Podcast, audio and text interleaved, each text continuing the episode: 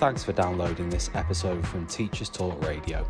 You can find the full schedule and listen back to all our shows at ttradio.org. Enjoy the podcast.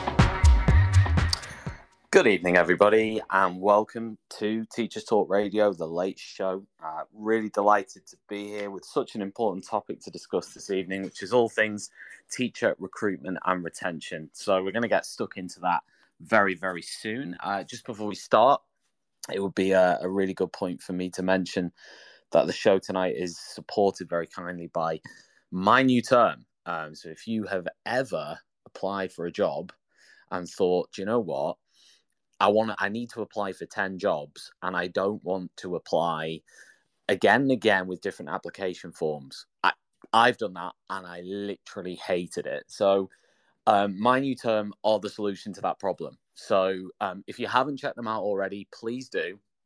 And I know that Wayne from my new term is going to be joining us tonight, which is really, really exciting. Um, sharing their insights in terms of uh, what uh, they have been doing to support the crisis, and we are going to use the word crisis, that has sort of, I was, what, what word should I use? Um, enveloped the profession and I, I think we've always said, oh, there's a problem with teacher recruitment and retention. I think we've always said that um, in the last, I don't know, 15 to 20 years.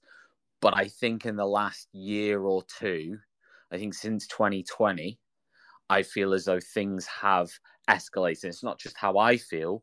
If you look at the statistics, if you look at the numbers joining the profession, the targets of people entering ITT, so initial teacher training, aren't being hit. Uh, I think there's only two subjects um, out of what 20 plus where the targets have been hit for recruiting into initial teacher training. Uh, the numbers leaving the profession are still significantly higher than what the government and everybody else would would want them to be. Um, I mean, you've you've still got that famous statistic of I think it's one in three quit in the first five years or uh, of teaching and things like this. I mean, those statistics still exist. Um, and not only that, I think COVID, and we will discuss this in the show this evening, I think COVID has um, made teachers think to themselves, do you know what? I want to change my lifestyle and I want to work more flexibly and I want to change the way in which I'm approaching, whether that be getting a part time job, whether that be working in a school where flexi working is supported, um, whether that be uh, perhaps, I mean, a lot of teachers weirdly have actually applied for jobs in online schools. I mean, there's been a massive growth in teachers thinking, do you know what? I, I've liked working from home. So actually, what I'm going to do now is I'm going to work in a virtual school. Um, so, so actually, you know, there's a whole raft of things there that we will sort of explore this evening in the show. Um, now, I've got uh, two, no, actually three special guests. Um, I'll introduce uh, possibly, yeah, I'll introduce Wayne to start with. Wayne, we'll just check you're there. We'll check you can hear us if you want to unmute yourself. Yeah, good evening, Tom. I am here. Good evening. How are you today? I'm really good, thank you. Yeah, are you well? Not too bad. Not too bad. Um, so listen, let's let's sort of get into this because there's such a huge amount to discuss this evening, um, and we we've got. I mean, I, I think I should start really by asking you to introduce yourself and what you do, and um, why you're on this show with me this evening. yeah, I can certainly do that. So I think um, it might be therefore helpful if I kind of almost go back in time and tell the story a little bit in terms of Please how do. my new term came about and, and how, how I kind of end up to where I am today.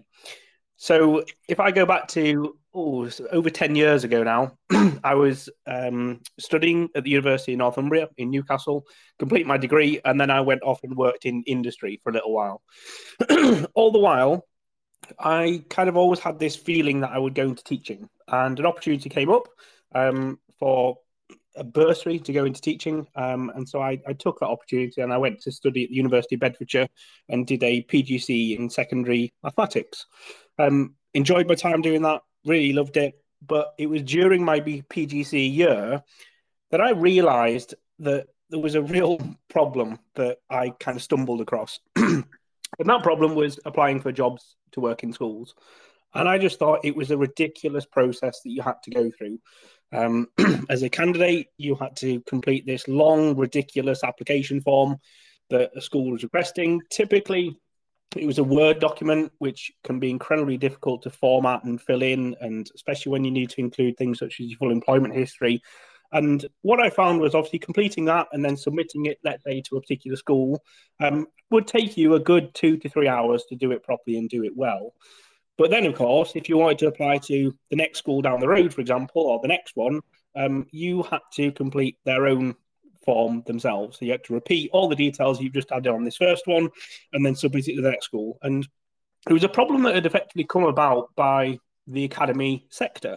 Um, and what I mean by that is historically, um, before then, it was predominantly local authorities. So there would be one application form across a local authority, and therefore that application form could be used across multiple schools with the academy sector, um, it basically meant that each school was then, or each academy trust was creating their own application process in their own form, whether that be, um, you know, a Word document and they kind of rebrand it, if you like, or, you know, not really much at that time. Um, but nowadays, more are going obviously digitally. So it was my own personal experience that really kind of where I stumbled across the process to apply for jobs, thought this is ridiculous um, it can be just done so much better. Um, so I then conducted research with my peer group, as in the people that I was training with. Was it just me that was feeling like this, or was it everybody else? Um, and it very much was everyone else in my peer group. And then I also did research with a number of schools as well, and I found out that actually schools spend an awful lot of money on recruitment through advertising services, through recruitment agencies, money that I felt was just um, you know wasted in in many cases. So that's where the idea came from. And I set about creating what I believed was a digital solution to solve the problem, to standardize the application process to apply for jobs in education, to solve the problem I was facing that as a teacher, it was just taking an absolute age to apply directly to schools. And many of my peers at the time decided to go down the recruitment agency route um, because it was just so much easier to give an agency your CV, off they go, and they obviously then come back to you with with available opportunities. Um, but of course, obviously that costs schools huge amounts of money yeah. in finders fees. So that really kind of summarizes, you know, the story, the backstory, and then subsequently, um, I've gone on to go and create that particular solution. First time I did create it, it did actually fail, um, but subsequently, it's now yeah. gone on and it's, it's used by you know thousands of schools across the country. Yeah, which which is incredible. And uh, I mean, how long's it been going for, Wayne? My new term. How long has it existed as a, as a platform?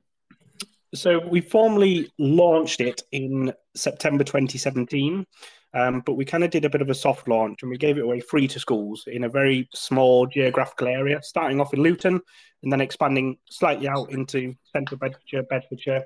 Um, and it's really grown since then. So obviously, then COVID hit in the early part of 2020, as we all know, and that really slowed things down. So it's really kind of kicked on since about March 21. Um, so it's been, you know, going properly for for you know since September 2017, but it's really since you know the middle of 2021 that it's now started to get a bit more of a, a national presence, if you like. Got you, got you. And obviously, you run a very successful and big sort of um, uh, organization that deals directly with teacher recruitment, right? So you are a person who has a handle on what is going on right now. So I wanted to ask you, Wayne, from your perspective, um, since 2017, since you started doing this, and it was probably prior to 2017, wasn't it, that you started to research it and all the rest of it? But you know, in that time frame, is this the most challenging time that has been for schools in terms of recruiting teachers in general? Um, I think broadly speaking, I'd say yes, it is. Um, it's it, the dynamics have changed and they continue to change. Um, but uh, this at the moment um, is is seeming to be um, the most challenging period. And I, I go back to the early years, um, or even before when I'd launched my new term, there was still a lot of talk about recruitment challenges, in particular in what I would classify as the shortage subjects, typically in secondary. So if you looked at your maths and your sciences, computer science, they were the ones that were obviously attracting the big bursaries for people to obviously go into teaching. And if you remember, there was you know huge amounts of discussion and ongoing nature in in relation to that. Um, so you know that that um, commentary, if you like, has gone on for a considerable amount of time, and that's not changed. However, yeah. I've noticed some some big things that have kind of changed, you know, within the past couple of years. Um, so, firstly, the the kind of one thing that really happened, kind of during and post COVID, was support staff. So this could be obviously teaching assistants um, and those sort of people that are working within schools. And it was really noticeable at the decline in applications that schools were starting to receive for a number of support roles. Um, we can put this down to a number of different factors, um, but some things would include, for example, um, obviously post COVID, there are now many more opportunities to work from home. There are many more opportunities that people can work more flexibly. Um, there is obviously within the private sector, if you like, and industry more generally, um, wages have really increased, and you can go yeah. and work at Amazon and in supermarkets. Typically speaking, for um, you know higher wages than you you can working in some school settings, especially if it's term time only roles, for example. So um, we noticed a real decline in in that um, during that particular period, um, and that's kind of one thing that obviously started, and then really, you know, there's been a prolonged period now of certain teacher subjects has become a real challenge. The shortage subjects hasn't gone away. Um, if anything, it's been exa- exacerbated. Um, but then it's also crept into other subject areas, other specialisms. Um, but I really should, you know, highlight that there is a real variation geographically across the country, um, big differences, and also differences in in age ranges. So obviously, I know we're going to be joined very soon by by guest Kate Fahey, and you know she'll talk about her experiences as a, a primary ECT applying for jobs um, in in a particular area of the country that really isn't facing any challenges at all. It's almost the opposite end of the spectrum. Um, whereas obviously you, we can easily go into and speak to many a school that are finding it incredibly difficult to recruit for certain certain specialisms. And obviously, I know we're joined by Stuffy, and he'll be able to go into that into into great detail. Fantastic, and I want to I wanted sort of just to, just to dig in a little bit more on that before we move past that is the the variation that you mentioned. Can you give me a specific example of that, if possible, Wayne? yeah. Um, so I am aware of a school in the Yorkshire area that has received um, in excess of 70 applications for a class teacher vacancy. Um, this is primary in this particular yeah. regard, whereas in different you know areas, and I would say also um, rural primary schools or rural schools more generally um, do find it, you know, again, increasingly challenging, especially if they're particularly small and it could be multiple year groups. You know, it is not uncommon at times, depending on where they're at, that they would receive zero, one, two applications in comparison. So it really does have some big variances um, across the country, and likewise also does the independent sector. Um, you know, in, in terms of that. Yeah, I mean it's interesting, and, and we'll bring Kate in now. Hopefully, Kate, if you want to unmute yourself, um, hopefully, yep, there you are. Good evening. Good evening. How are you? You okay? Um, yeah, great. Thank you. You? Not, not too bad. Now, I think you have just secured your first role for September. Is that right? I have indeed. Yes. Well, yeah. congratulations. Um, Thank you. Do you want to talk us through sort of the process of you uh, sort of getting that role to to date? Uh, yeah, sure. Uh, so um, I had was looking for uh, something within the Nottinghamshire, Lincolnshire area, um, and lots of things that that Wayne's already mentioned. Really, you know, trying different uh, formats. There's been a couple of different uh, application tracking systems that I've had to use. Um, and um, or with some schools, they just have their own application form uh, entirely.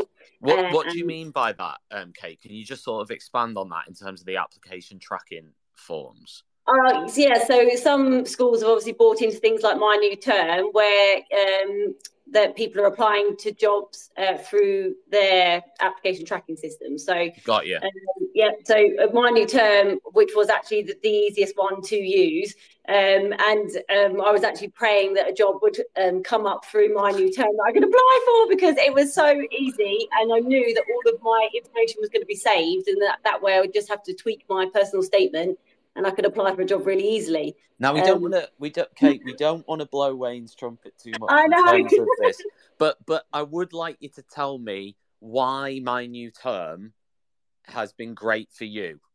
Yeah. Okay. So, uh, well, as I've mentioned, um, that it saves all of my details, whereas other applicant tracking systems that I try to use, they don't. So yes. you would apply for a job, and you would still have to then start all over again. And I'm a mature uh, student. You know, I'm in my late 30s. I have um, a, quite a, a, lengthy career uh, history. So you have to do that all the way to when you left school. Um, and that takes a while, doesn't it? Um, so that was frustrating when uh, you, you to, to, have to repeat to do that, especially when using an applicant tracking system. Whereas with my new term, I knew that everything is already saved on there, and, and I was just tweaking my personal statement then um, in consideration of, of whatever school I needed to apply for. Um, but also the fact that it's just the whole platform I find is really um, user friendly. Um, I think it's quite it's it's very modern and, and, and quite well laid out. Um, and I really like orange, so that's a bonus too. um, so yeah, I just all of it was great. Um, it, in the end, um, the the actual school that I applied and I got a job with, um, they had their own um, application form just a form. So it, it was uh, that's how I applied for it, and I had to put all my details on. Um, and that was that is with uh, a more rural school within the Nottinghamshire area. Uh, let, let, me ask, let, me ask, you, Kate, how many jobs did you go for before getting the one you got now, if you don't mind me asking? Uh, that's okay. No, I applied for two um, in the Lincolnshire area, and uh, when I asked just for feedback, they just said that they'd had 35 applicants for one job. Okay. so, That's um, nice, isn't it? so uh, that you know, just reiterating the things that Wayne's kind of already touched on. That uh, in some areas you seem to have a, a, wealth of teachers applying for just a few positions, um, and whether or not that actually is a hint towards the retention issue, um, rather than there, you know, not being enough um, being too many jobs for. for and was this the link? Was this the Lincolnshire area? Did you say? Yeah, it was. Yeah, yeah. Yeah. So it's interesting, isn't it? The sort of read, like like Wayne said, the regional variation on on on, on these roles and these jobs. Um, I, I wanted to say, Kate, do you do you think the application process, because you, you've just got this this this role for September, yeah. Do you think actually the the way in which the application process is generally done and the differences uh, around that, and particularly sort of the arduous nature of it in terms of having to fill in, you know, 10 different application forms if you want to go for 10 different jobs in teaching. And, you know, some of them ask for, you, you know, um, different things, you know, uh, when, when you go to apply. Do you think that's an actual, uh, an actual problem in terms of, you know, was there a point where you thought, do you know what, I can't be bothered with this? yeah, yeah, well, I, I applied for this uh, one of the jobs before Easter, and I just thought, oh, I'm just going to leave it now for a little while because it, I just did think, you know, this is it takes a lot of time, a lot of effort for jobs that potentially I'm not even going to get an interview for. Um, so it was off-putting, I think, but. Um, and I think that you know other people that I know um, from my teacher training, my teacher training colleagues, have had similar experiences where they've applied for jobs and there've been um, too many applicants, so they've not been given an interview. And I think it is it, it can be a bit demoralising, but I, you know, I understand the the reasoning for needing sort of that background information, mm. particularly when you're working in within education. So, but I can sort of see why you were saying, "Oh, do you know what? I wish I could get a job through my new term." For the simple oh, yeah. fact that that you correct me if I'm wrong here, and Wayne can correct me if I'm wrong, but basically you you log onto the site you set up a profile you upload, you know, whatever you need to upload, and then you can use that to apply for however many jobs you want to apply for. Yeah, you have your personal profile, so it's got all, you once you've put in all of that information about your work history, any um, gaps in employment, uh, that's all just saved on there then for you. And that that's the laborious part of it isn't it? So absolutely. And then the schools themselves and, and wayne might need to come here on on this bit but the schools themselves who sign up to my new term um, they they can sort of just sort of say right this is what we want and then it all goes through my new term the, the actual application process yeah, I'm sure that's a way Wayne, Wayne will pop in on that. Is that right, Wayne? I think that's right, isn't it? Yeah, that's basically exactly it. And yeah. you know, there are some real big benefits for schools doing that. You know, it, it, digitizing the process makes it attractive to candidates. It's about streamlining it, and obviously, like Kate's experience, about making it as easy as possible, um, solving that problem that I set out at the very beginning um, about why I created the first place let's just make the process for candidates as easy as possible, whether you're applying to be a cleaner, a teaching assistant, a teacher, a head teacher.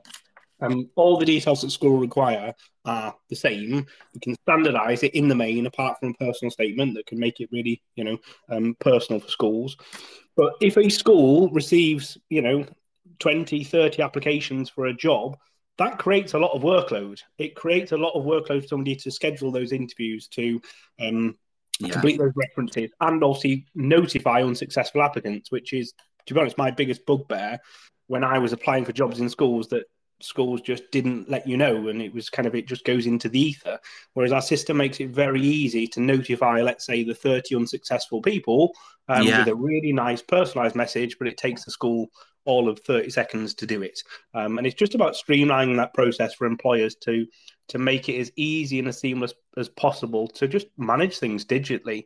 Um, and you know, schools and people working in offices um, within schools or business managers are incredibly busy people, um, and there's lots to do. And therefore, this is just one um, facet within their role, and therefore, it's about streamlining it from their perspective as much as it is from a candidate point of view. And I know you mentioned, like from a school perspective, they save a lot of money through this.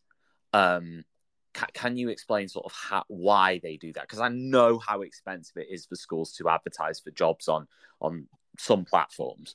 So, yeah. can, can you sort of explain?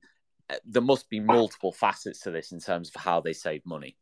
Yeah, there really is, and and you could go into this in lots of different areas. Um, to be honest, the best person to probably answer this question is Sufian, um, who, yes. who will be on later. Um, yes, but well, he'll be on in about five minutes. Um, yeah, Sufian, okay. let's yeah. check he's actually there. Sophie, are you there? I'm not sure he's there, you know. Sufian, you might need to recall back in. Actually, you're listed as a speaker, but I can't hear you. So um, maybe admin can can uh, can DM you as well. Oh, here we go. Got a request for him now, so we'll see if that works. Um, but yeah, we we'll, we'll speak to him in five minutes' time. Um, but but I'm here. Yeah, I'm here. By mean, the way. Oh, there he is. He's here. Um, Sufian, we were just saying there, um, in terms of because because what I'm going to talk to you about is all the different strategies to try and manage and deal with the challenge of teacher recruitment and retention, right? Particularly teacher recruitment, but um, but but schools trying to recruit, right? Yeah.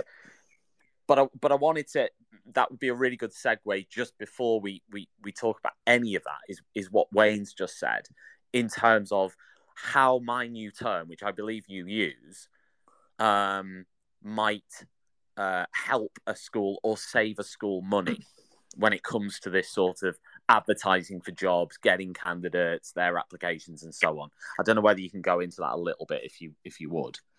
Yeah, I, I think one of the biggest uh, shortfalls in the system is the fact that actually we talk about schools being more prudent, financially prudent around uh, trying to manage their budgets, but the amount schools spend on advertising posts and re-advertising posts in really expensive outlets.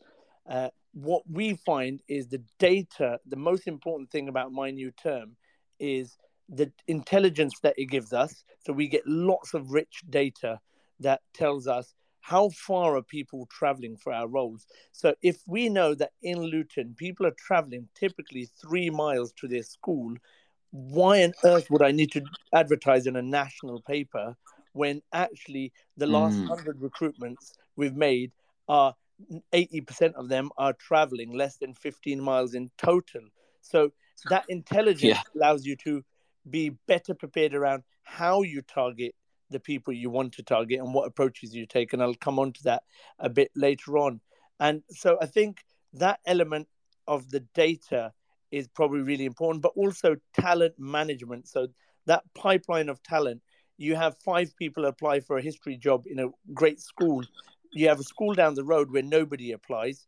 How do you harness the talent of the four credible candidates that didn't get the job in school A? How do you keep them on your talent profile? So we one of the things that we really effectively use is our talent pool on my new term. Anyone who's ever shown an interest in working for us, we're strongly trying to recommend go up onto our talent pool because if you're on our talent pool, every time a vacancy comes up, I know where to look, I know what to look for, and I can go back and see actually you were a great candidate. You just marginally missed out to somebody else, but you could do a fantastic job, and now an opportunity has arisen. We're really interested in speaking to you. So managing that t- talent pipeline before your vacancies occur, and also those that are unsuccessful how do you make sure that in a climate where it's so ultra competitive that you don't want to say goodbye to anyone? So even if it is a goodbye, it's never goodbye from us. It's a temporary. We'll see you later. It's not right now, but we. I'm sure someone's. I'm, I'm sure, Sufian, that you've just dropped about twenty different song lyrics into the last one minute. of sort of commentary. It was like goodbye is not a goodbye, and sometimes it's not enough to say goodbye. And you know, we could go through them all honestly, I think you're a songwriting genius in the making. I, um, I, I, was gonna, I, could could you just go in a little bit more on this idea of the talent pool for me in terms of what that is? Because some people might be confused. You're talking about talent pool. I get it. It's a. I'm, I'm guessing what you mean here is there's a pool of people who have shown an interest in jobs at your school who you can then tap into through my new term. So the idea traditionally, you you had a vacancy, and you put your vacancy out and you have dozens of people that apply. And in the good times, whether we like to admit they were good times or not, but you had multiple applications, and there were times when people would get a job and they'd punch the air in celebration they've got a job. Right now, uh, you have people graduating from ITT that go for six interviews and get all six offered to them, and they just see that as a default. When you go to apply for a job, you get the job a lot of people see that as a default in especially in areas where there's very high competition and low supply so for us the talent pool function on their system and on their platform is throughout the year my job and the job of colleagues that work in our schools is to ensure that we're constantly looking to develop links see people that are interested in working for us, people who miss out on opportunities to work for us. And we say to them, look, it didn't work out this time, but we're really interested in you and you've got a lot to offer. If you join our talent pool, when the right opportunity occurs, and it may not be this school, what we mm. can do is come back to you and say, You expressed an interest for working with Chiltern Learning Trust. And now I'm really interested because school B down the road doesn't have a history teacher, and I really want you to come along and work for us in that school. And when I've got a talent pool of 70, 80, 120 people that I can call on when a job, yeah, a vacancy comes up, the worst that can happen is somebody says, Look, I've taken a job, not right now. Well, that's great, but actually, I want to stay in touch because with the competition the way it is in the market, I want to make sure that we stay in touch and we'll be we'll we'll check back in in a year's time, and if you're still happy where you are, fine. But if you're still looking to work for us and you really want to work for us, yeah, and because if you're on our talent pool, uh, it's a bit like you're still on that dating website, and if you're on the website, it's fair game for me to contact Sophie, you. and please don't mention EduDate in on Teachers Talk Radio. It's um. It's very inappropriate, actually, to mention um, teacher I dating. just thought I, I knew um, EduDate were listening in, so I wanted to give that little plug. um, but I wanted to I wanted to ask in terms of because because if you were to then, because we are going to move on to all these different elements, right? We're going to look at all the different strategies. This is just one part of it, which is obviously it's an important part, which is the teacher application process and the and the way. And obviously, with um, you know, we're talking about my new term in that context. I wanted to ask you, like, other like that must be better then than other uh, sort of um whether that be a, an agency or whether that be another recruitment or advertising site that you use presumably you don't get that opportunity of having that sort of um contact point if you know what i mean with all the the talent pool. What what we're doing and it's surprising we've got 17 schools and we don't spend any money on advertising and we haven't done so. Probably i think i could confidently say that the last 150 people that we've recruited is without any adverts and without wow. agencies uh, now we every now and then if if we have a great supply teacher in our school uh, that's a musician and we can't get anyone and they happen to be from a supply agency will we then want to take them on yes i get that but what we don't do is we don't reach out to any agencies whatsoever and we don't advertise. That puts the focus back on what is it that makes people want to work for people. So let's get those things right. Let's make ourselves an attractive proposition in the market so people want to work for us and try and identify what are the factors people look for from an employer.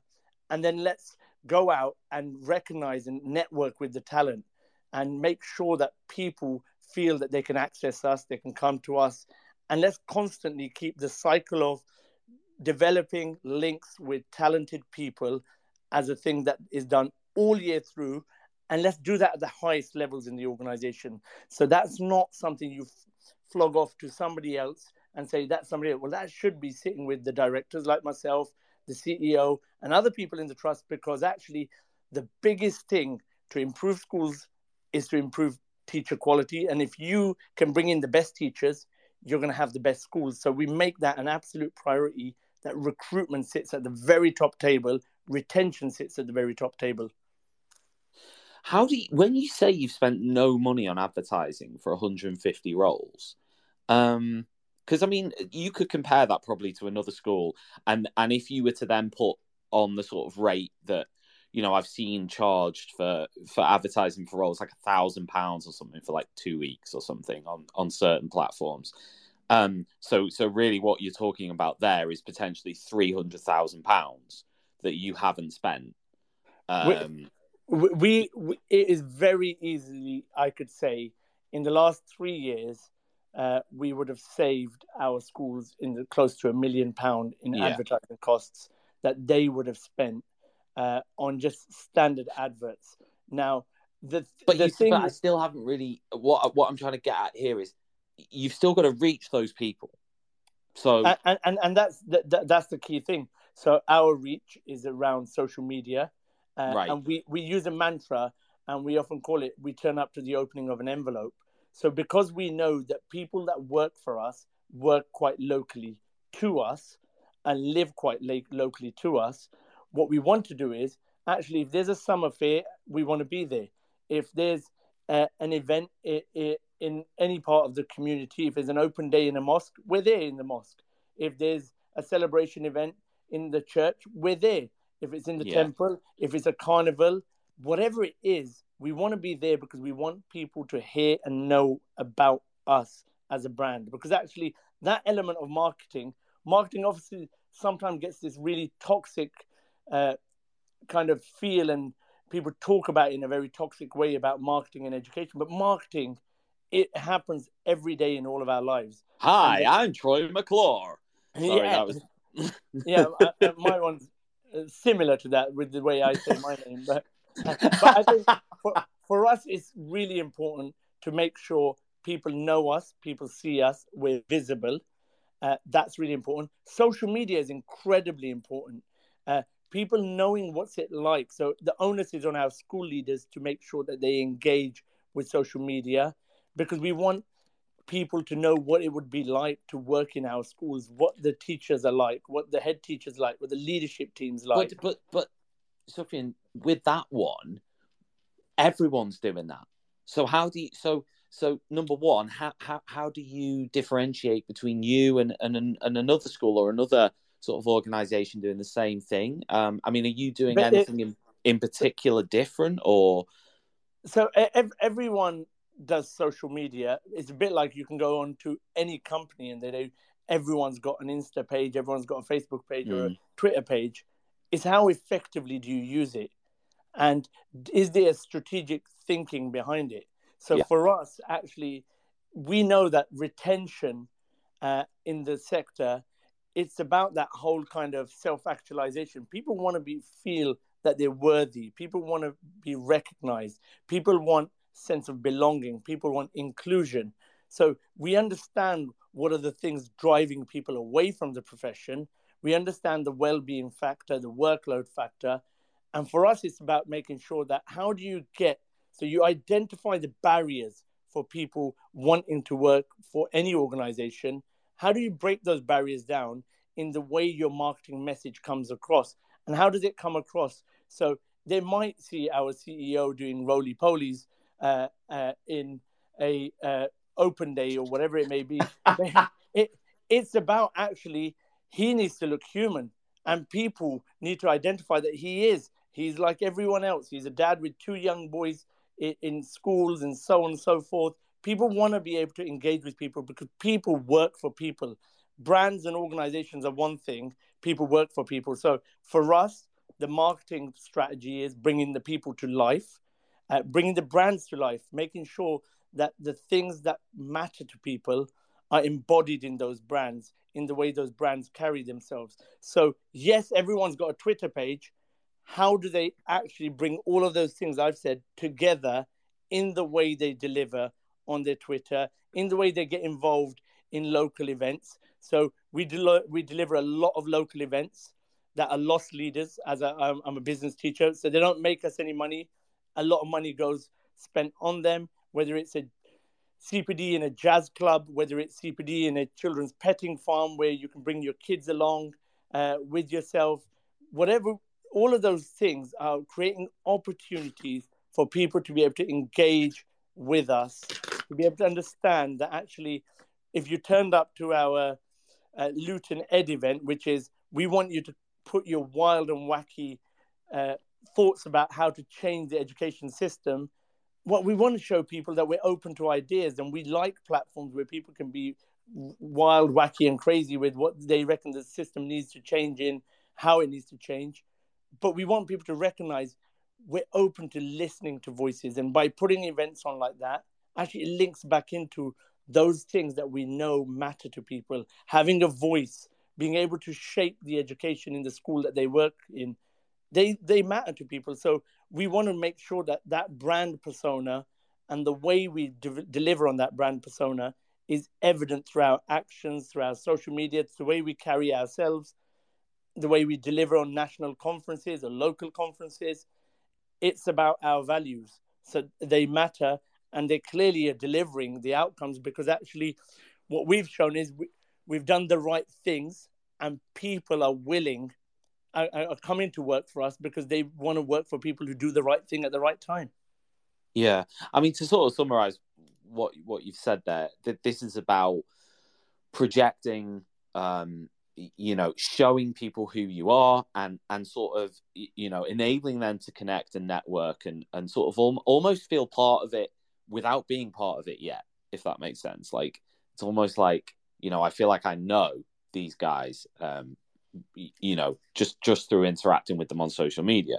Uh, right that that all makes sense. Um j- just before i'm going to ask another question in a minute but i just want to give a shout out to everyone listening along and, and thanks very much for joining us on teachers talk radio tonight. It's an absolute pleasure to see everybody here. Um i'll give a little sh- shout out to some listeners.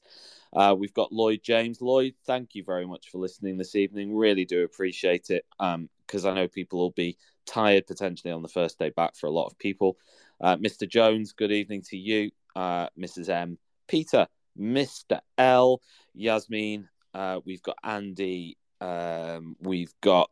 Um, goodness, we've just got lots of people. Um, Jasmine actually asked a question earlier, which I didn't um, address, which was um, in terms of how, which we might have time to come on to later, actually, which is how um, you give feedback to people who don't aren't successful. Because um, I know Kate sort of mentioned that earlier that when she was applying for jobs, she's just got a new role for September, but when she was applying for jobs, she she sort of was one of 35 applicants for a job, and literally it was like the reply she got was you got uh, there were 35 applicants, so tough luck. Like you know we haven't got time to sort of go into that because there were too many applicants for the job. So maybe later on we can come on to like um, Sufian how you give out like the feedback, or you know, do you give out feedback to candidates who aren't successful? Maybe you could answer that now. Uh, th- that's, I think, a, an area of development for all of us in the sector because yeah, uh, the feedback's really important, especially given the fact that if I'm putting on my kind of teaching school hat, where we've got new entries into the profession, they go to a job and they're not getting one or two or three interviews they might go to and they don't get the job they're yeah. repeating the same mistakes and we wouldn't allow that in the class because we'd say actually you've got to give feedback because there's no point assessing the person again and again when yeah. they've made the same mistake three times so the feedback part is really important for us i think what we tend to do is if people are unsuccessful and employable and that's trying to make it almost manageable so the other day we had uh, interviews for a uh, SEND specialist to work across the Multi Academy Trust. Now, I was listening in to see when uh, Helen, who's our director, was deciding on who she wanted, that there was a couple of candidates that I knew that came via myself through social media. If they were unsuccessful, I wanted to make sure that they join our talent pool especially if they were employable and of a good standard. And we feel that they can add value in our schools. Now, they may not have been successful, but I made sure I was a part of that feedback process and listening in. And I made sure I closed the loop with the person who didn't get the job just to say, I'm sorry to hear you are unsuccessful, but we're really interested in you still keeping an interest, a keen interest in working for us. And what would that look like? Would you be interested in a different role? And I think that doesn't take long, but that goes a long way. Yeah, absolutely. Um, uh, Jasmine is again. Jasmine, thanks for all your comments tonight. Absolutely smashing. Um, she has made a comment that says retention is an important issue that needs to be discussed. There's no point recruiting people only to have them leave. I think that's a really powerful point, um, Sufian, isn't it? Because you know you, you can have the best recruitment in the country, but ultimately, if all those teachers leave within one to two years, then you know you're back to square one, aren't you? Yeah, and there's two things. I think one is we can sit there and say the retention issue is largely due to policy decisions around pay and so on and so forth. Uh, and I get the fact that pay is a massive factor, and I get the fact the cost of living crisis is a huge issue. But I think the thing that we can do in schools and we can control, uh, rather than shifting everything on a policy issue, is how we treat people. And that brings us back to that kind of moral purpose, belonging, the need to be recognized, the need to be seen. So that equity element is really important, that giving people a voice, but yeah. also valuing staff. And this is one of the things that when the supply in the system was high and an area we perhaps became complacent in was that well tough. If you want to leave then you can leave because we'll get a replacement. The, because those days are now looking like they're gone for a lot of us we've got to make sure when we get staff we retain staff. And some of the things that you can do to retain staff don't necessarily involve money. And they don't uh, uh, involve massive expressions of big well-being events and you have a whole school yoga event or something like that once a year and think that's the solution the solution is actually people want leaders to talk to them people want to be able to talk to leaders people want to be able to air their problems people want people to understand the fact that actually they want a work-life balance and they want their issues at home not to be left at home actually i've got eh, childcare challenges and i can't attend this CPD session? And are, are we going to try and be flexible? Are we going to try and be supportive? The most important thing again goes back to the non-monetary rewards that as people that pat on the back that recognition that appreciation of what every teacher's doing goes a longer way than any increment that we may offer in finance. And i appreciate in difficult times that's hard to hear especially if you're not getting paid enough.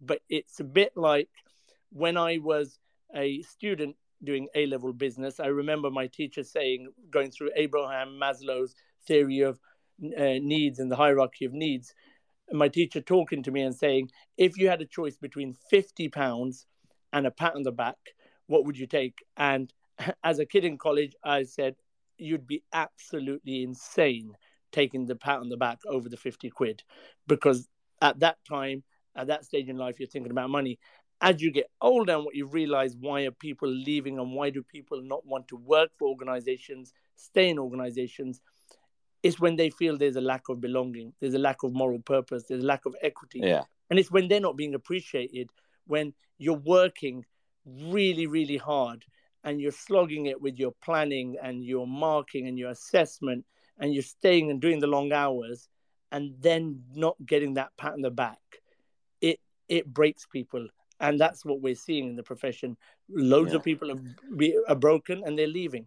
Yeah, um, Nadira has commented. Um, well-being is about doing things that affect their work-life balance. Um, so directly impacting work-life balance. Um, thanks, uh, Sufian, for reiterating and what I've been talking about for the last 18 months.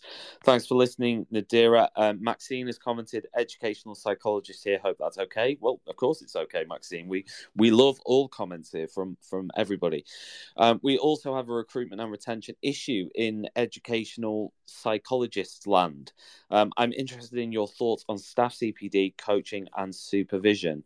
I'm not sure what you mean by supervision, but staff CPD and coaching um, so important to invest in staff, says Maxine. Um, Sufian, any comments on that in terms of uh, staff CPD and coaching being a vehicle for retention? And, and, and that goes back to that kind of what, what would what can we do that's necessarily non-monetary around uh, rather than paying people more. Well, mm. actually, if people feel invested in, uh, so that element of kind of job enrichment uh, job rotation, job enlargement. They're the kind of things that we know from the industrial revolution of when they try to get people motivated in factories. Well, actually, it's no different now. That actually, when you train and develop people, people want to develop. That's kind of innate in a lot of people, and accept the fact that not everyone necessarily wants to develop. But what does that development look like? And I think again, the onus is now back on the difficulty for schools and school leaders is when you're asking people to stay back after school, after long day's work, in challenging circumstances, in November when they've not seen daylight when they entered the school in the morning, and they're not going to see daylight as they leave. And then you put on a substandard in terms of quality uh, CPD at 345 that goes on till 4.45 to 5.15 that's like not a twilight. Exactly. And that's not necessarily motivating. Now that's not to say there's not a space for twilights. That what is to say is actually teacher development and what we see to teacher development as is something that needs to be really thought through and considered at a leadership level. How often is is teacher development and the quality and the impact of our CPD featuring as an agenda item on SLT agendas. If we're not talking about the most important thing, which is if we invest in our teachers and improve our teachers, we improve our school. If we talk about the roof leaks and the behavior by little Johnny in class X and the detentions and who's doing duties and duty spots, and we're not talking about how are we investing in our teachers, what does that investment look like? Is it bespoke? Are we calling all of these people to the training that actually doesn't apply to 70% of them or 25% of them and mastered that, why did they have to sit through an hour and a half?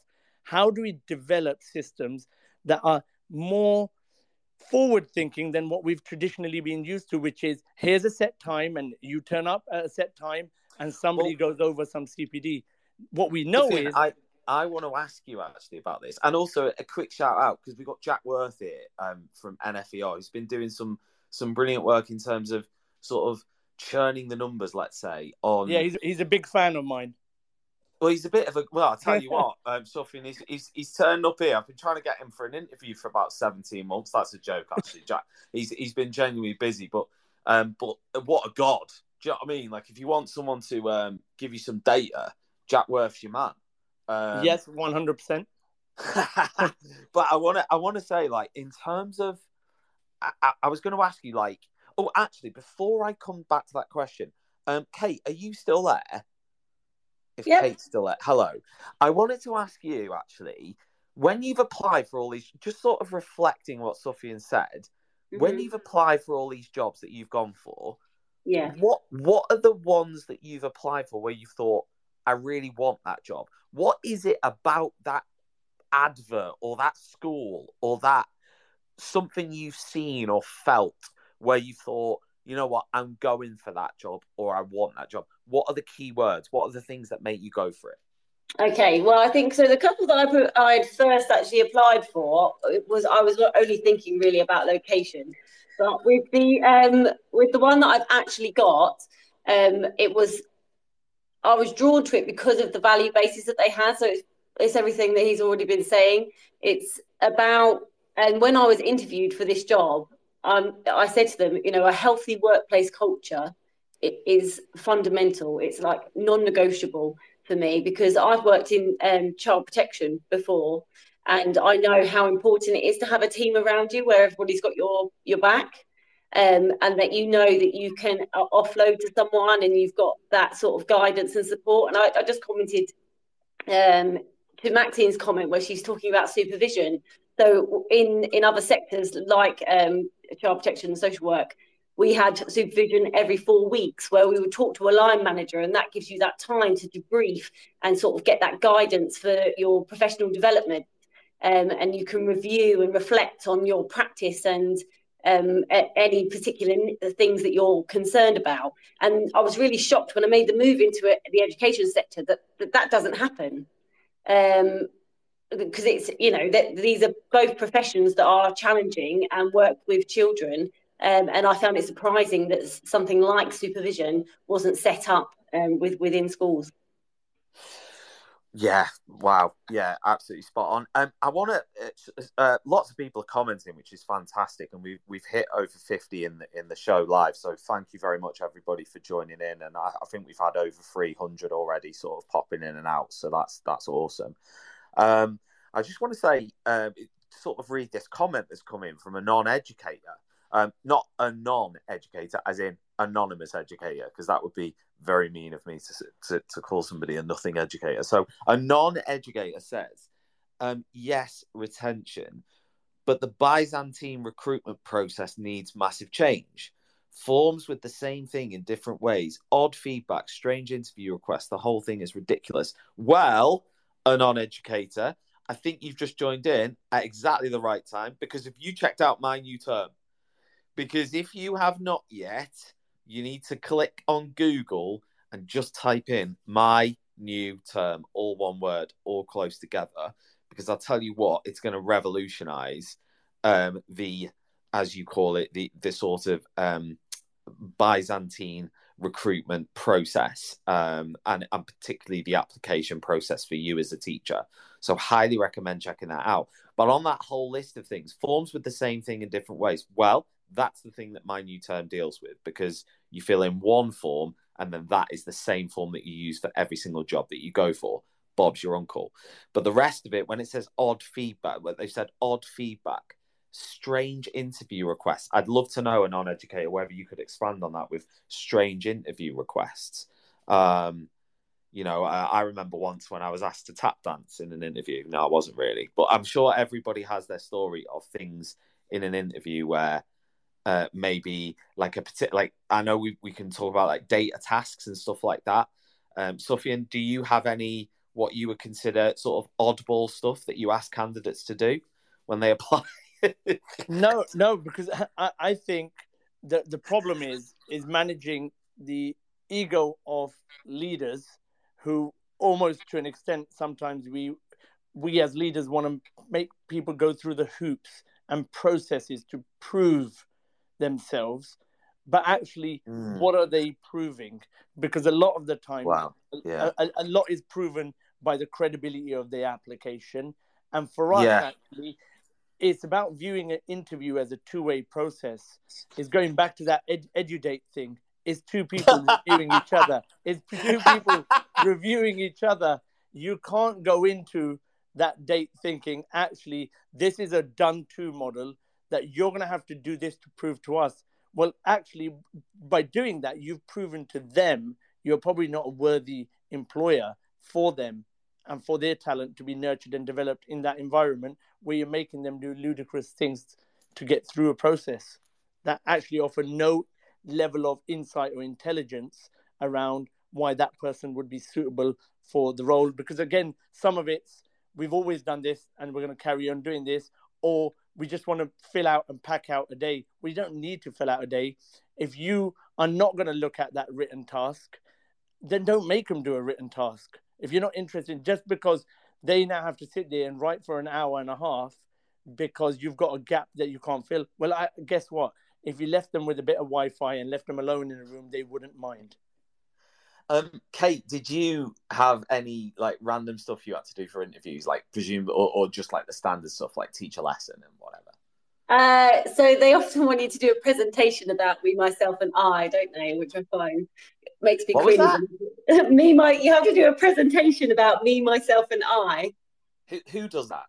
Lots of them do it. They want you to talk about, or I had to bring an object um, uh, to to one actually, and they um, yeah, you had what? to ex- explain why this object uh, represented who you were. So I took a history book, which will be pleased to know.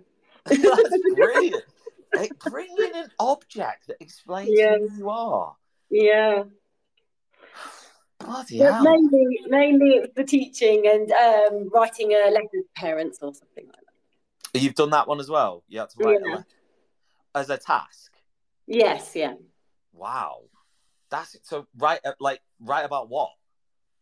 Um, I think if you were writing it to the parents of your future class.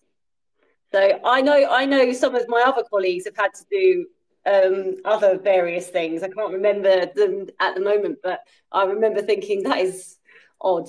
A, there are some things that are more more complicated than others. Sufian, what do you think? Would you would you ask a candidate to bring an object that represented them into the, to the interview? Uh, no, but I've heard that it is done. I've, it's not the first time I'm hearing it. I've heard that it's done. But I'm not necessarily saying that's a bad. I, I, I'm literally that's the first time I've heard of it, so I'm sort of just digesting it. But uh, to, to it... be fair, uh, some of these wild and wacky ones that don't necessarily create a huge load of workload for someone in preparation for an interview, I'm not necessarily against. I reckon it just brings a yeah. dimension of creative well, That's what I mean. it's sort of quirky, isn't it? It's sort of a bit different. But like, I want to go back something to what you said a few minutes ago, which was around like getting a candidate to do loads of tasks. You already sort of, I think I can't remember what you said, but something about ego. It was really good. It was like, if you already know who the person is, then why get them to do more? If that makes sense. Like, can you expand on that point again? Just because so I don't think, paraphrase you. I think a, a good quality application, uh, the credentials of the individual, uh, where they went to university, what A levels they did, what grades, and all of these things that we're privy to and we get to see on an application often demonstrate a very good insight into that person. If you if they've got school history uh, and they've worked in other schools, again, you can look up the schools and you can look up the curriculums now online. You can see so much and such wealth of information that you can gather from the application process that for you now to say, right, actually, uh, and people do this, people say, I'm going to do a two day process because actually uh, it's going to start seven in the morning, it's going to go on till six in the evening, and in my school to work in my school you've got to absolutely sweat it and this will give them a flavor of what it's like well no you've just given them a flavor of why they shouldn't work for you and making things like that and putting tasks in eliminates people. It, it allows it makes creates reasons for people not to work for you because it's all about what you think people need to demonstrate to prove to you as an individual and to your ego that they're good enough to work for you, as opposed to let's look at the job and let's look at the spec and let's look at what will allow us to get the best possible insight into whether that person meets that specification. Yeah, spot on. Um, Wayne, this is one for you um, from somebody listening. Um, Daddy Isio um, has commented saying it would be nice to have a feature on MyNewTerm where international applicants know what jobs offer visa sponsorship. Um, I wonder whether that's something that you're sort of aware of because I know there's a there are sort of a lot of um, international applicants looking to get jobs in the UK as well. Yes, correct. Um, and this is actually something that's come up um, a few times now, um, in, because there is an increasing number of people from outside the UK, obviously um, applying to schools. Um, so it's actually a feature that we recently developed, and candidates that are searching can see which schools offer visa sponsorship for particular roles, and it means that candidates are obviously applying to schools that they know that visa sponsorship is potentially available. Um, but likewise, schools aren't inundated with applications if, of course, they're not able to offer visa sponsorship. It's a very um, complex and often expensive thing um, for employers to go through to be able to offer that sponsorship. So obviously, only only selected ones tend to do so. So that filter is actually already available on on MyNewTerm. Ah, okay. So you can already do that now.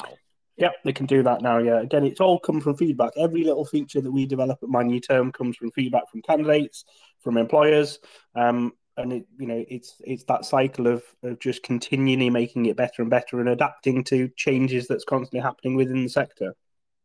Spot on. Um, Sufian, another comment here from Peter, um, who said this talk is interesting. I like I, I work in Swindon as a math teacher. I've been at my current school um, for nine years and I've no intention of leaving. But um, the opposite, um, we have the opposite regarding applicants. I'm surprised every time we get an applicant for a maths teacher, um, nobody wants a job. Now, I want to sort of ask you because uh, I know you put a thread out on Twitter uh, like, a couple of weeks ago about this um, about your sort of quest to, to recruit and stuff and, and the challenges of, of doing that. Are we at sort of crisis point here? Because I know Wayne mentioned earlier through MyNewTerm, you can see that there are regional variations in terms of like some schools are getting 70 applicants for a job, other schools are struggling to get any. I want to put a little anecdotal thing in here.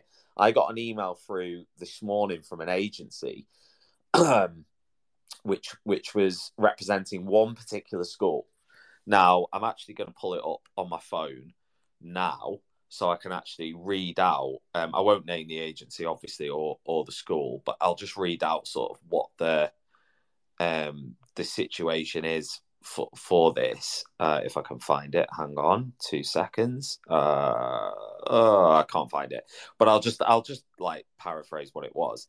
Basically, said we this school uh, is recruiting for, and it listed 10 um, full time positions for September now. So in my head, I'm going, um, well, number one, that the deadline has passed for people being able to put in their resignations, and that's another thing. I wonder whether we need to look at changing as well. Actually, for this re- re- recruitment and retention, particularly recruitment, is is the windows for resignations and hiring. I don't know whether we need to sort of think, hang on a minute, has the world changed? Do people want things faster?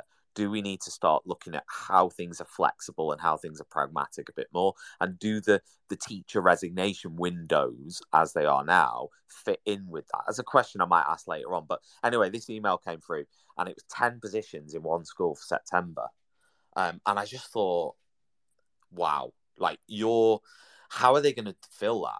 Um, Sufian, I don't know whether you want to talk a little bit about the current challenges, the landscape, um, and how tough it is out there. it, it is tough, uh, and I think I, I, don't like the use of the term crisis normally because mm. it suggests something really serious, something like that requires uh, the very highest level of intervention.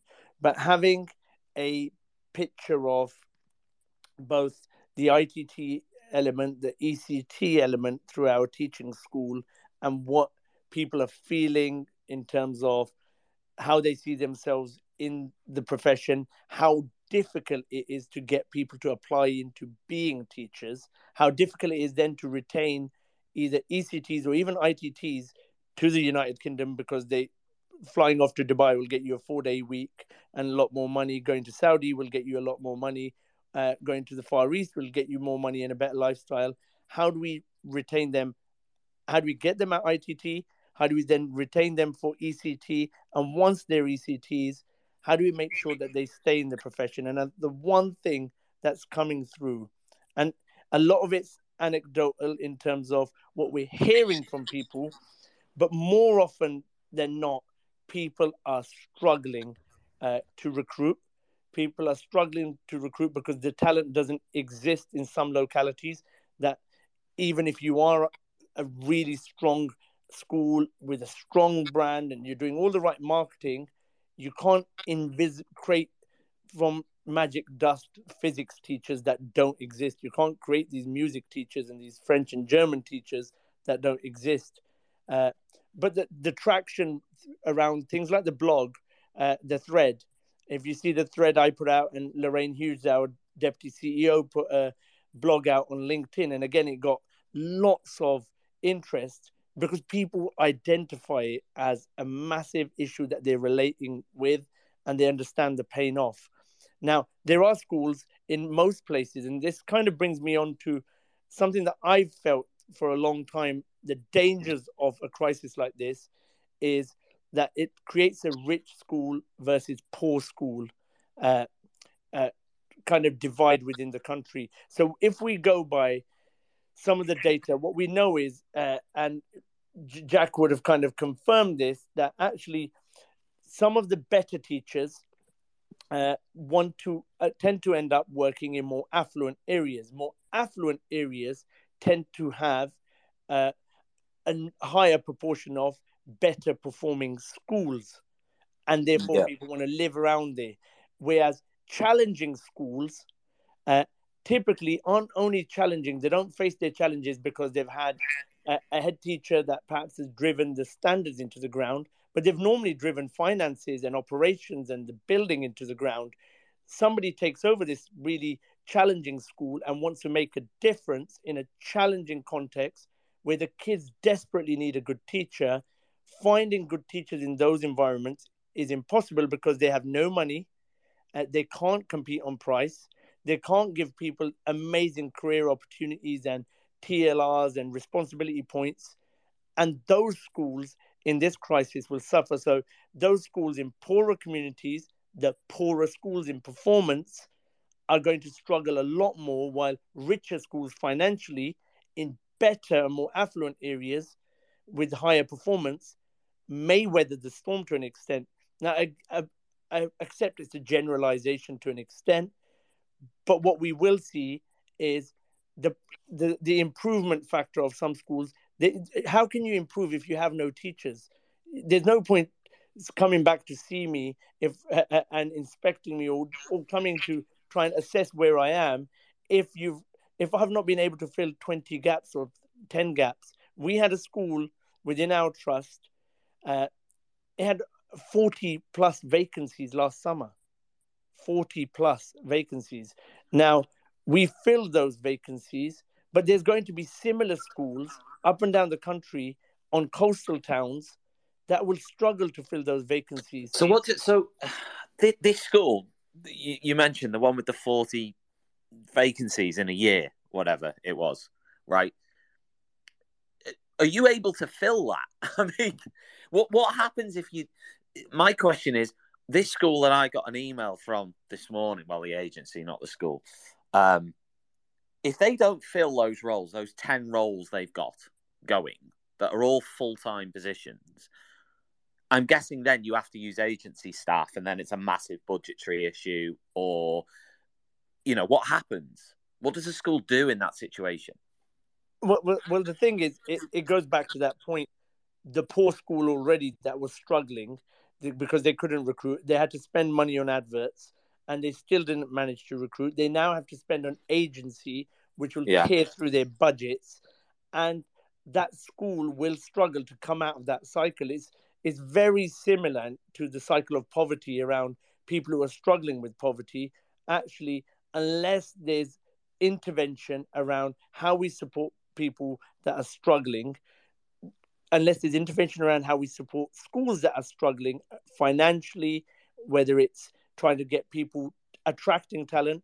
Now, there's people that, why would you go to the most challenging coastal town uh, schools? Why would you go into the inner city with really challenging schools where three miles up the road, the leafy suburbs start and the school there is giving you a bit more money? Now, it's good to say, well, there's people in the system that want to do it for the moral purpose and the goodwill, but the people in the system are reducing. The system doesn't have enough people in it, and it has more jobs than it has people, and we're not creating more talent coming through.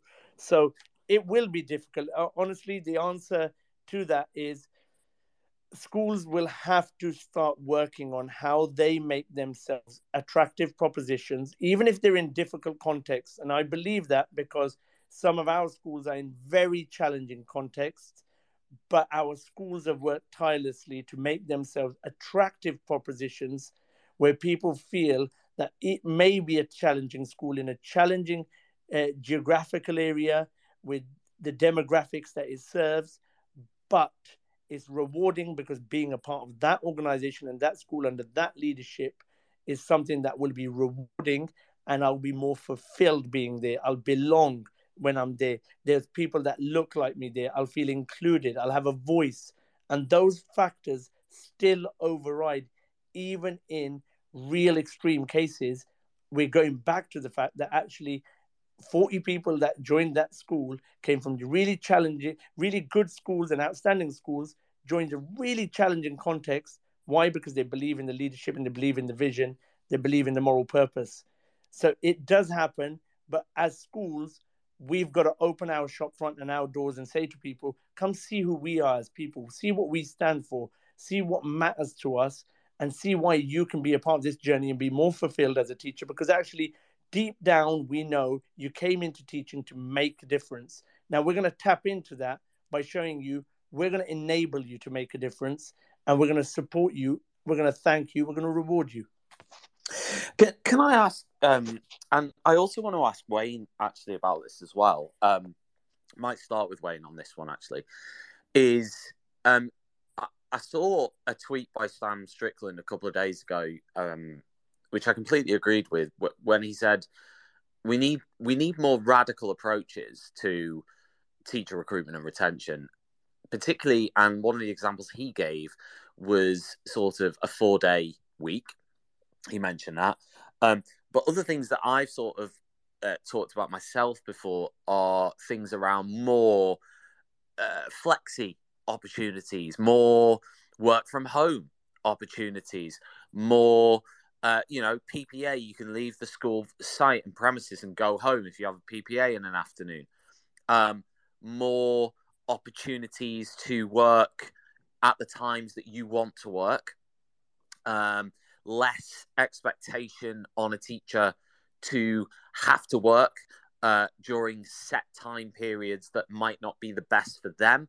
Um, and I go back to the sort of 1990s, early 2000s. You know, my parents were teachers. The whole oh, the head teacher's there in the in the office watching the cars that are still in the car park by you know 4.30 or whatever it might be or 5 o'clock or whatever it might be um, to give them brownie points you know that sort of attitude trying to uh, you know and that attitude has you know changed a lot but teachers out there who are applying for jobs now are surely coming out of covid and looking at their friends who work in all these other industries who are now looking at their working patterns in a very different way. Teaching hasn't changed at all, but other jobs have changed. And in fact, even before COVID, those jobs were starting to change. But now it's it's been a it's been a sea change. So as a graduate or somebody who even has started out as a teacher and they're looking at their peers who work in professional uh, workplaces and they're looking and going, we are getting a raw deal here. We're getting a raw deal in terms of pay. We're getting a raw deal, but more marked in terms of the lifestyle with which we can actually do our job. So, Wayne, I want to ask you first is there anything that MyNewTerm does or can do to support the teacher who wants to work, uh, whether they want a part time role or whether they just want to work uh, in a in a more flexible sort of environment? Or is there anything that MyNewTerm can do to support this general approach to trying to change the the, the sort of culture of of recruitment and retention so it's quite a big question that you've asked there That Tom, is a very big question lots, lots to that i could kind of unpick and dive into if I kind of go to the exact question that you've asked about MyNewTerm specifically, um, when candidates apply for any school job, um, they are asked do they want to apply on either a part-time basis or mm. working or as a job share.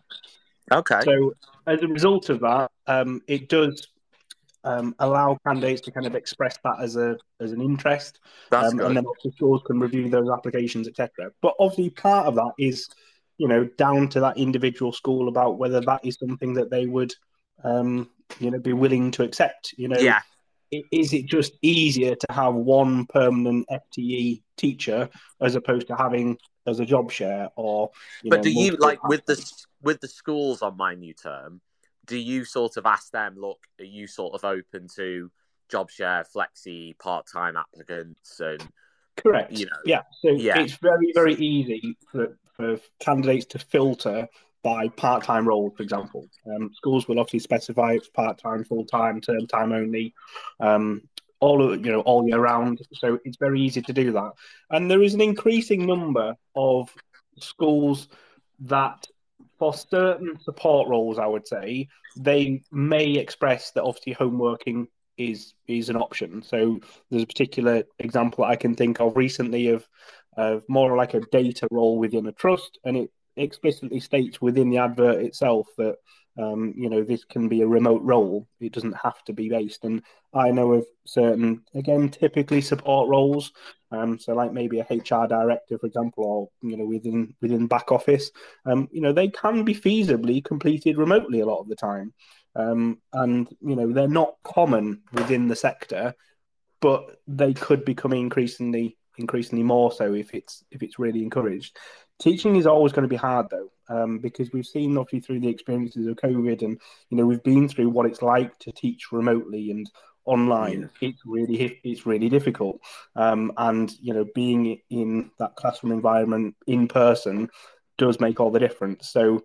Um, you know, there are elements to it that obviously could, you know, work within that of PPA time and potentially more flexibility. And, um, you know, there are some schools that I know of that obviously don't follow what I'd call maybe the traditional um, academic year of, let's say, six weeks summer holiday. You know, I know of some schools, I'm pretty sure it's like the, the five weeks plus then the two week holiday, five weeks, two weeks. Again, yeah. few and far between, but I am aware that there are those types of things which obviously suit some people, of course, and and wouldn't others. But there is always going to be some form of limitations.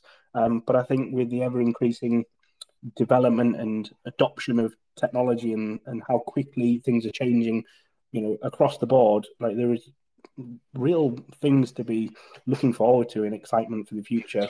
Yeah, because well. I I I wrote Wayne full disclosure like back in 2016, I wrote this article which looking back now it is slightly cringe but i really enjoyed writing it at the time um, which was like the future of education so this was in 2016 that i wrote this right this was like years before covid or any of the sort of like remote stuff that had to happen anyway in this article i wrote i was like my two questions were how can you make it more sustainable for teachers? And also how can you integrate new technology? And i know i got a load of stick at the time for this article. Well not a load of stick but many people were sort of like, yeah, this is really interesting. And actually, Microsoft found it really interesting, or not Microsoft, Google. That's a bad mistake by me. Google found it really interested and published it on their pl- on their sort of education platform at the time. But there were many comments as well that were sort of critical. But the gist of it was that, and I know this is controversial, but the gist of it was that you would have four days of sort of, if you like, in inverted commas, normal uh, timetabled teaching days, and then on the fifth day, or this, or actually, I think in my model it was every afternoon. Uh, so it was a morning of teaching in a in inverted commas normal timetable teaching day, and then every afternoon, all the students would go into a giant mega hall like the school hall, almost sat in sort of like an exam desk sort of format, and they would be basically plugged in to um, whether I mean my original thinking in 2016 was actually live lesson content, so a little bit like during COVID when there was like children uh, of key workers in school doing live lessons with teachers, a little bit more like that, sort of like one to one tutoring. Um, but also, you know, you think about um, Oak National Academy and all the other sort of developments that we've seen. You know, whether there'd be some integration there, but ultimately, the idea was that there would be hundreds of students in a giant hall for hour 90 minutes a day. Rest of the time they'd be on their normal timetable and that would almost then free up uh, you know 80% of the teaching staff to either go home or to work on their professional development or to work with small clusters of students who needed particular intervention or whatever, right? Now, I understand that that is very sort of, at the time it was controversial and it probably still is now, but there is still, in my opinion, um, something to think about there um, because I still am not sure whether um, the model that we currently have is sustainable in terms of getting teachers in, keeping them in, and competing with other industry professionals in other areas. And obviously, attracting people into the profession, keeping them in there. I like what you said, Wayne, though, about um, more the the being, uh, you know, even you having that option uh, when people sign up for MyNewTerm of being able to click, you know, uh, uh, do I want flexi work? Do I want part time? Do I want to work in somewhere where you know it promotes flexi work? All those things I think are like something that probably wasn't there, you know, ten years ago as much. So I think that's a really positive development. Um, Sufian, I wonder whether you have any commentary on what I've just said, what Wayne said, and the original question about more radical things that that we can do to sort recruitment clearly you're like the Nostradamus of education back in 2016 and foresaw everything that was coming. That's it, Sufian. And that's it. That's exactly but, what it was. But I think there's kind of a, a couple of races now, like our kind of equivalent to the race to the moon. Like, what is it that's going to stand out for the schools, the multi academy trusts that weather the storm and basically get the talent. One is, I think, the marketing, the branding, uh, it's got to become a part of what we do, making sure that people know what we're about. That part has to be high on the agenda.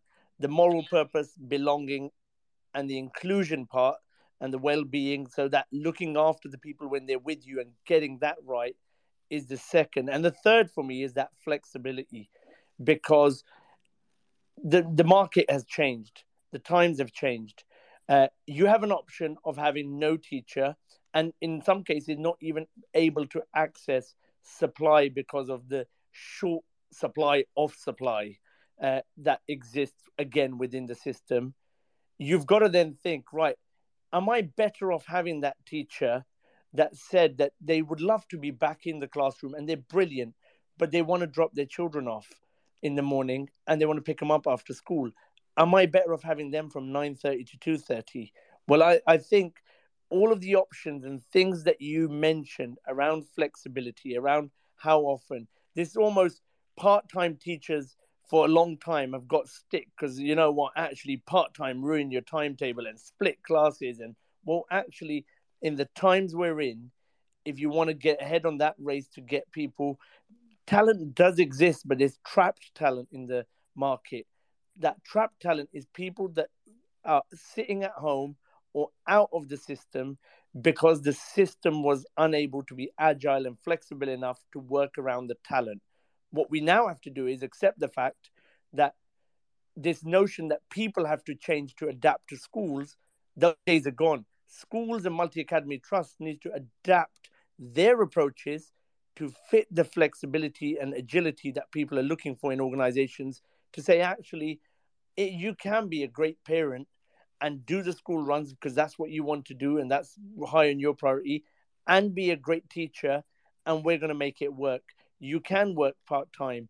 You can do uh, you know after school sessions because you're just interested in doing some interventions. You can even help out actually we want to reduce the load on our teachers for doing interventions whether it's in holidays or on weekends. We're going to use those that have retired around how can we bring them into uh, support with intervention with small part-time contracts whatever it may be. Flexible working is the way forward and it's got to be something that we've got to start exploring as organizations to capture that talent. Yeah i love what you said there about i think you used the phrase trap talent um, you know people sort of out of the system that the system can't accommodate i mean well I, I think it's interesting that like when people are going for jobs now um I do wonder whether applicants should be. I mean, the system like MyNewTerm helps this, I guess, because there's now a whole plethora of information. I'm guessing at your fingertips, Sufian, and from MyNewTerm, where you you know you can look at you know lots of details about a candidate rather than just like you know 20 years ago it would have been like a I don't know a, a really sort of sketchy CV maybe more and maybe an app- application, but you know I'm guessing now you've got lots and lots of uh, stuff to look at, but my point is, do, do you think that uh, do you think that applicants should be asking more questions and actually making more demands? Do you think they should actually be saying, you know what, you know, I am a very valuable commodity. I do have these things that I want. I feel as though there's still that element with some people where they, we're thinking, is it rude for me to ask for this, or is it bad for me to ask for this, or is it like not a teacher thing to do to say I want this? Do you, do you know what I mean? Like, do you think this? I, I totally get it. And uh, a few years ago, when I first connected with you, Tom, one of the reasons where you were one of the outspoken voices uh, talking about burnout, stress, uh, the lack of well-being in our profession, and I, I think you were speaking of what a lot of people were feeling. I think the difference is that the low supply in the system, the low number of ITT coming through, the low number of ECTs means the voices when you were making that noise a few years back. Yeah. And it perhaps was treated by people as almost being nuisance is now mm. actually we've got to listen to those voices because you were a great history teacher and actually you, you could quite easily be lost to the system because that we the system was not flexing to meet your needs if you're going for a job and if you know that actually well-being is something you're struggling with and you know perhaps mm. depression is something you're struggling with or stress management yeah. something you struggle with i i think it's about saying i love history i love i love teaching history i'm brilliant in the classroom but i've got to tell you I've got to really look after these aspects of myself because in the last couple of jobs I had, I burnt out. But yeah. are you the kind of employer that can support me in getting the best out of me under the best conditions and flexible conditions that allow me to be the best me? And I think that it's sort of like being there. honest, isn't it? As well, it's sort 100%. of like percent. Yeah, like so, like when you turn up for a job, saying, "Look, not not not being. Uh, it's not about being rude. It's not about being like I want this and I want that. It's not that, but it is being like, you know, I am who I am. I, you know, this is my experience. I'm not sort of gonna, you know, like try and oversell myself, but equally, I'm gonna ask for what I want. You know, I'm gonna say clearly what I want and actually ask all the questions. Like, there's been, you know, I'm going back 15 years now. In my first teacher interviews I went for, um, and by the way, um, I'm still teaching, mate. I don't know how. but Brilliant. Yeah, so I'm still present tense on history teaching, just about. Um, but 15 years ago, like, I never, when they said at the end, you know, are there any questions you have? Like, you know, like, I think we used to sort of say, here's a good question you could ask at the end. You know, like when, when I remember when I was teacher training, they were like, here's three questions you could ask at the end of the interview. They were like stock generic questions, like, you should ask about your work life balance. You know, whereas I think like it's good we're starting to move past that and be like, right, no, actually, think about yourself, think about what you want, and actually but then address it, those questions. It will also tell you a lot about them because that whole going back to an interview is that dating process. Actually, if you really reveal your human self and show that I'm a human and I've got some challenges, I'm trying to work around. I love the, the reason I've got that moral purpose and moral drive of why I teach. I, yeah. I'm effective in the classroom, but I want to present this to you. How respond to that will say a lot about them as an organization. And those organizations that are still stuck in the dark ages, or as somebody said, the Byzantine times, well, yeah. they're going to struggle because actually, with the shortage of supply in the system, unless you're able to be agile enough and adaptive enough to work to the needs of the market, you're not going to get the best talent. Yeah, absolutely. Now I've got um Moomin and also Kat uh, Howard has joined us. So I'm going to go first to uh, Moomin and see if Moomin has something to say on any of this. If you want to unmute yourself, bottom left, mate. Hopefully that'll work. There you go. Oh, sorry, I, I, I didn't know I'd put myself on speaker. Not a problem. Oh, oh, really? Okay. Goodbye, and good to see you. sorry, sorry. It's all right. It was good. It's good to hear your voice. Um, Kat, um, maybe you didn't do it. I didn't accident. do it by accident. It was deliberate. Uh, thank God for that, for you, for your sake, anyway. Um, I think it's yeah. really interesting um, and really resonates with a lot of conversations that I'm having at the moment around recruitment. And I wonder whether some of this like some of what's sitting behind a lot of the conversations about like good places to work and, and not so effective places to work is this i think systemic issue that you see with school leadership and educational leadership and the fact that we don't really prepare people for like line managing other people. And so on the one side of this argument you've got um, kind of teachers saying that you know, my flexible working request wasn't accommodated for. I haven't been accommodated for in terms of that human aspect that that um, that Sufian is talking about. But on the other side of that, we're, we're perhaps missing a trick in terms of preparing people for what it means to, to line manage effectively and, and manage yeah. people. And if I compare my experience in education to my experience in finance, you you went through like a four to six week induction process before you even assumed a role. So things like HR processes, uh, financial management, uh, flexible working policy, yeah. um, and that kind of uh, what what we used to call kind of career long care. So not just thinking about induction when somebody walks through the building to work at that that organisation, but also when they want to start a family, when they're looking at winding down for retirement. What what does that package look like? Um, what does secondment look like? And that's you know as a really established tool to take care of people in actually a systematic way. So I think there's a couple of things that are just um, coming through, making me think about on the other side of this conversation is to what degree we actually prepare people to be able to kind of manage manage a team of people and take care of a team of people in a really effective way so that they feel pretty equipped to do that when they come to that role rather than you know what we know and we've perhaps learned from ECT induction and everything is that it's not a baptism of fire. So that we're not putting people into middle leadership roles or senior leadership roles where they haven't necessarily had that exposure to HR processes you know? And and yeah just listening to to you guys just talk then made me think about um that, that that's perhaps the systemic issue that that's sitting behind this is is we can talk about kind of bringing that assertion to what you need and asking for what you want and that is really important yeah. but part of that that dual narrative is how do we prepare people to to know how to have those conversations know how to to respond effectively to those conversations i suppose yeah like like like i said i mean I, i'm i'm not necessarily saying that like yeah it's a difficult one because what you don't want to do is obviously be rude like no one wants to be rude. And I don't, th- but so... I don't think it is rude asking for what you want. But I also yeah. want to make sure that the person that I'm going to though, ask, yeah, like you know? knows how to respond, or knows, know, like knows what I'm asking for. So if I'm coming to somebody and saying, yeah. "Do you know what? I, I need flexible working, um, yeah. because I've, you know, I've got three children in three different places of of, of care of childcare, um."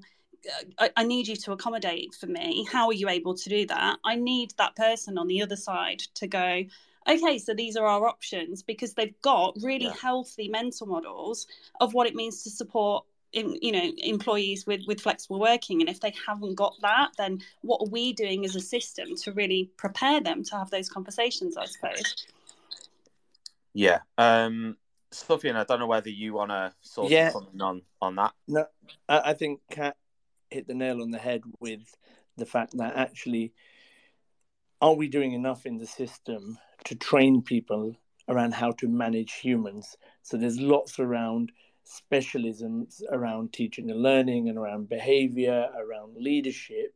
But does the leadership element actually is what we're training people around leadership? Is it contextually uh, relevant to the times we're living in in a crisis where actually understanding that human leading people is a massive part of the role. Like this concept, I always find it fascinating that just because you're a great footballer does not mean that you're going to be a great manager. Frank Lampard, uh, uh, throw, throw that out there, because actually the two are very different skills. What we have in education that does happen a lot is if you're a great teacher and if you're a great head of year, you suddenly start climbing the ladder does that mean that you've got the skill set to equip you to deal with managing humans, human emotions through challenging times, dealing with how do you deal with someone who's stressed? How do you deal with someone who's got well-being challenges? How do you deal and support someone with workload issues?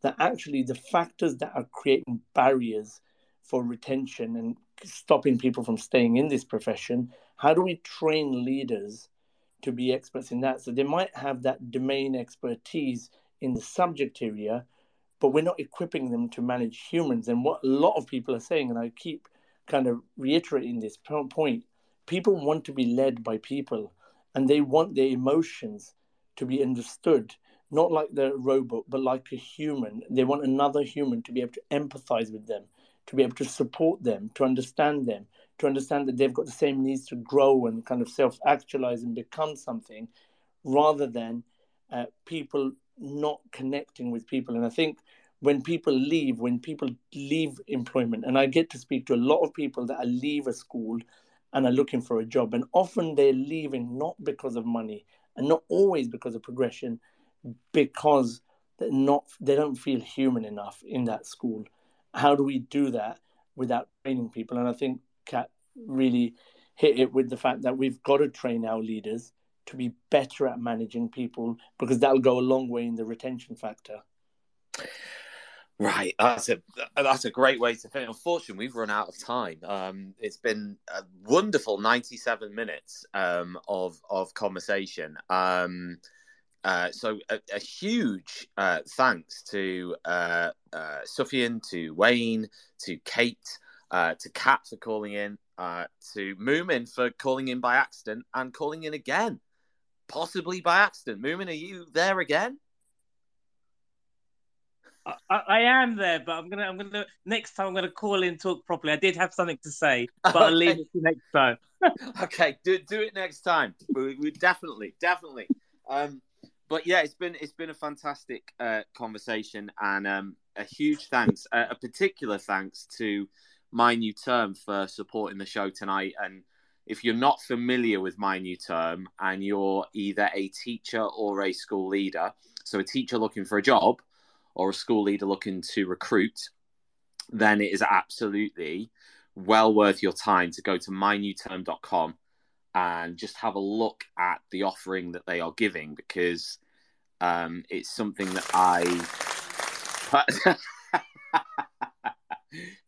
It's something that I put that I didn't click. Uh, I didn't click the clap button. By the way, I don't know who did. Was it Sufian? Maybe was it Nathan? I, I I did. I just saw somebody else do it, and then I googled how to do it because I wanted to do it as well. Brilliant, brilliant. Um, but definitely, definitely, like on a genuine level, um, it really annoys and frustrates me how much money gets ploughed into the sort of recruitment black hole the void um, by schools, and they and and MyNewTerm is part of the solution in that, or could be part of the solution for you uh, for that. So the teacher, but also the school leader. So well worth checking out.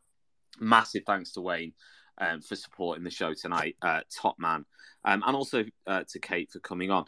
Um, final thanks is to Nathan, uh, my administrator. This show will be available as a podcast uh, in the next couple of days. So if you listen to your podcasts on Spotify, Apple, uh, Google, uh, TuneIn Radio, iHeartRadio, Samsung. Um, I could go on. We're listed on twelve different platforms. Amazon Music. You can, you know, you can shout to your your box and say, "Play Teachers Talk Radio." It'll play as a play Wayne Cartmel. It'll play Wayne. Okay, so do that, do that, um, and and it will be there. Um, that'll be in a couple of days' time. So if you've got a colleague or a friend and you think, you know what, I've I've listened to a bit of this, it was really cool, it was really useful. Please wait for the podcast to come out and then um, and then send them a link to that. Um, of course, you can also listen to it on this link on Twitter, the same link that it started on tonight. Um, so we will be back on Teachers Talk Radio tomorrow with more shows, and tomorrow at seven thirty PM, uh, we've got a special show uh, with Pearson MFL, uh, which is going to be really interesting. A panel of six. Uh, contributors talking all things modern foreign languages. So if you're here at 7:30 p.m., uh, tomorrow evening. That's definitely one to tune into with Darren Lester hosting. That'll be absolutely mint. Uh, have a fantastic evening, everybody, and I hope your your first week back is going well. See you later. You've been listening to Teachers Talk Radio. Tune in live and listen back at ttradio.org. We look forward to hearing from you next time on Teachers Talk Radio.